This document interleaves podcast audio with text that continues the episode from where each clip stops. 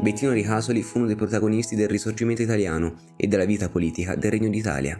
Nacque a Firenze il 9 marzo del 1809 dal barone Luigi Ricasoli Elisabetta Peruzzi. Studiò al Collegio Ciconini di Prato, dove mostrò uno spiccato interesse per le scienze fisiche e naturali. Dopo aver trascorso la prima infanzia con i genitori nel castello di Brolio, presso Gaiole in Chianti in provincia di Siena, nel 1816 il padre Luigi morì. Poi, di ritorno da un viaggio di studi in giro per l'Europa con il suo precettore, durato dal 1825 al 1827, che lo portò a Parigi e Vienna, il giovane Bettino rimase orfano all'età di 18 anni per la morte anche della madre, ereditando una proprietà oberata dai debiti. Fu dunque dichiarato maggiorenne per decreto speciale del Granduca di Toscana, che gli assegnava anche la potestà sui fratelli più giovani. Il giovane barone, divenuto nel 1834 membro dell'Accademia dei Gergiofili e sposatosi con l'ereditiera Anna Bonaccorsi, interruppe gli studi e si ritirò a Brolio nel 1838, fissandovi la sua residenza. Qui, con un'attenta gestione economica, riuscì a salvare la proprietà di famiglia, rendendola produttiva in campo enologico e provvedendo alle condizioni morali e materiali dei suoi maizzatri, dandogli una consistente educazione religiosa. Per quanto riguarda il suo lato politico, fu condizionato dai pensieri e dagli scritti di Cesare Balbo e di Massimo D'Azeglio. Non aderì al neoelfismo, che voleva una confederazione italiana sotto una guida papale, di Vincenzo Cioberti, perché lo giudicava irrealistico. Nel 1847 Ricasoli formò il giornale La Patria, il cui programma mirava a definire la costituzione della nazionalità italiana.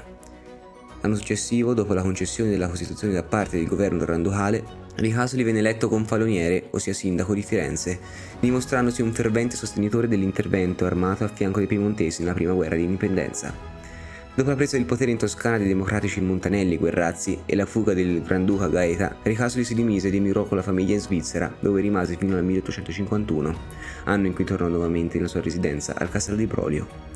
Dopo la morte della moglie, Ricasoli continuò nella gestione della sua tenuta e della bonifica di una sua proprietà in Maremma, dove fu il primo, dei grandi proprietari terrieri, a introdurre macchine agricole per la coltivazione dei campi.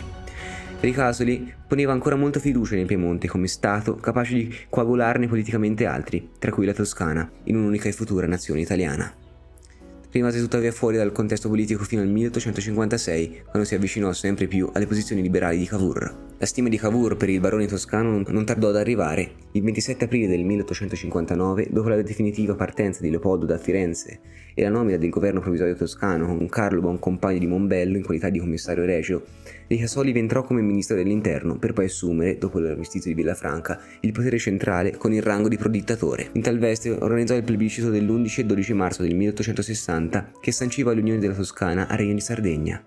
Ricasoli fu poi nominato dal governo piemontese governatore provvisorio della Toscana e dopo la morte di Cavour nel 1861 gli successe alla presidenza del Consiglio, ma si dimise l'anno successivo per un contrasto con il re e con Rattazzi.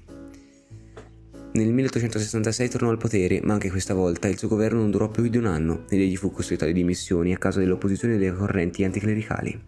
Da quel momento non ebbe più incarichi di governo, ma continuò a far parte del Parlamento. Morì infine nell'amato castello di Brolio il 23 ottobre del 1880, a 71 anni, e qui vi fu sepolto nella cripta della cappella di San Jacopo. Oltre alla sua attività politica, Ricasoli fu un grande agricoltore, portando sistemi innovativi di viticoltura per la creazione di uno dei vini oggi più famosi del mondo, il Chianti. Il barone Ricasoli nella sua formula usava tre vitigni, per sette decimi Sangiovese e per due Canaiolo, entrambi a bacca rossa, con Malvasia del Chianti, cui si aggiungerà in seguito il Trebbiano toscano, anch'esso a bacca bianca per il restante.